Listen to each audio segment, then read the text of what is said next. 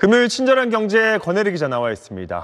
권 기자, 우리 친절한 경제에서도 주목했던 일본 증시가 어제 34년 만에 최고 기록을 세웠죠. 네. 일본뿐 아니라 근데 세계적으로도 주가가 많이 올랐는데 이 배경에 한 기업의 실적 발표가 있었다고요? 네. 어제 일본 증시 역대 최고치를 경신한 데는 여러 가지 원인들이 있었고 친절한 경제에서도 지난주에 한번 짚어드렸는데요. 다만 어제가 일본 증시가 기록을 세우는 바로 그날이 된 데에는 도쿄 일렉트론이나 어드반테스트 같은 일본의 반도체 기업들 주가가 급등한 게 큰 영향을 미쳤습니다. 네, 우리도 마찬가지였습니다. 한국의 양대 반도체 기업 중에 하나인 SK 하이닉스가 5% 넘게 급등하면서 지난 1년 사이에 최고가를 기록했고요. 반도체 소재, 부품, 장비 기업들 중에서는 15에서 20% 넘게 폭등한 기업들도 줄줄이 나타났습니다. 네, 이들의 공통점이 뭐냐? 엔비디아라는 미국 반도체 기업을 위시한 이른바 AI 반도체 공급망에 포함되어 있다고 볼 수 있는 기업들입니다. 엔비디아가 우리 시간으로 어제 아침에 친절한 경제 할 시간 즈음에 2023년 4분기 실적을 발표했습니다. 이 회사는 회계를 좀 특이하게 해서 올해 1월까지가 4분기에 들어가는데요. 이 회사가 발표한 실적과 앞으로의 사업 전망에 대한 발표가 온 세상을 들썩하게 했고요. 일본 증시가 역대 최고치를 찍는 데까지 영향을 미친 겁니다. 네, 이 엔비디아가 인공지능에 필요한 반도체도 만들죠? 네, 이 회사의 반도체 GPU 칩은 인공지능의 뇌세포 같은 겁니다. 그리고 전 세계에서 학습하고 있는 AI 뇌세포의 90% 정도가 이 회사의 제품입니다.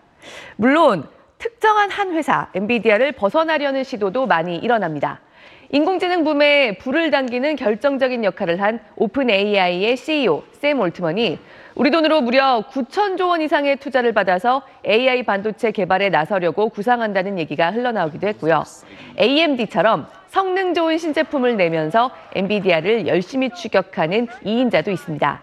하지만 지금의 인공지능 학습에 있어서 엔비디아의 반도체는 영어 같은 겁니다. 한국어가 지금 영어 같은 지위를 가지려면 너무 많은 세계인들이 일부러 한국어 공부를 따로 해야 하고 뭐 이를테면 세계의 컴퓨터 키보드들도 다 새로 디자인해야겠죠. 비슷한 상황입니다. 엔비디아 반도체를 써야지만 이용할 수 있는 쿠다라는 일종의 프로그래밍 모델로 AI 학습 환경이 구축돼 있어서 다른 회사 반도체가 끼어들기 지금 좀 어렵습니다. 그렇다 보니까 지금 세계 인공지능 학습의 수요를 사실 엔비디아라는 이 회사 하나의 실적만 봐도 가늠할 수 있는 면이 큰데요. 이 회사가 어제 엄청난 실적을 발표한 겁니다. 4분기에 221억 달러, 29조 원의 매출을 올렸고요. 순이익은 무려 8.7배, 9배 가까이 1년 만에 늘었습니다. 그런데 이 회사 젠슨 황 CEO의 말로는 이제 AI가 전 세계에서 티핑 포인트, 임계점에 도달했다. 전 세계 모든 분야에서 수요가 폭증하고 있다고 했습니다. 어제 발표된 엄청난 실적도 시작에 불과하다고 해석되는 말입니다. AI 붐이 그 정도로 몰려오고 있다는 겁니다.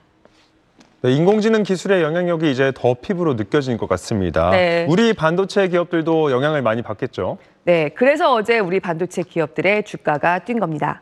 엔비디아가 설계한 반도체로 AI가 학습을 할 때는 우리 기업들이 잘 만드는 성능 좋은 메모리 반도체, 엄청난 양의 데이터를 효율적으로 처리하는 반도체가 곁들여져야 합니다. 그리고 엔비디아는 AI 반도체를 설계하지 직접 공장을 돌려서 만들지는 않습니다. 제조는 타이완의 TSMC나 삼성전자 같은 기업에 맡깁니다. TSMC가 일단 제일 주문을 많이 받지만요. 수요가 폭증할수록 한국에도 기회가 더 생기는 겁니다. 물론 이렇게 AI판이 커지다 보니까 경쟁이 너무 치열합니다. 사실 어제는 또 하나의 대형 뉴스가 있었습니다. 미국 기업 인텔이 마이크로소프트가 자체 개발하는 첨단 반도체, 결국 AI 반도체를 맡아서 제조하게 될 거란 뉴스였습니다.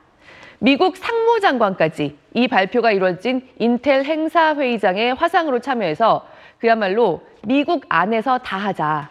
반도체 제조를 포함한 AI 패권을 장악하려는 미국 정부 분위기를 생생하게 보여줬습니다. 앞으로 우리 기업들에게는 커다란 기회와 커다란 도전들이 동시에 다가오게 될 겁니다. AI 붐은 시작됐고 여기서 우리가 최대한 우리 자리를 만들어야 미래 산업의 지각 변동 속에서 살아남게 될 겁니다. 네, 권혜리 기자 이번 주도 잘 들었습니다.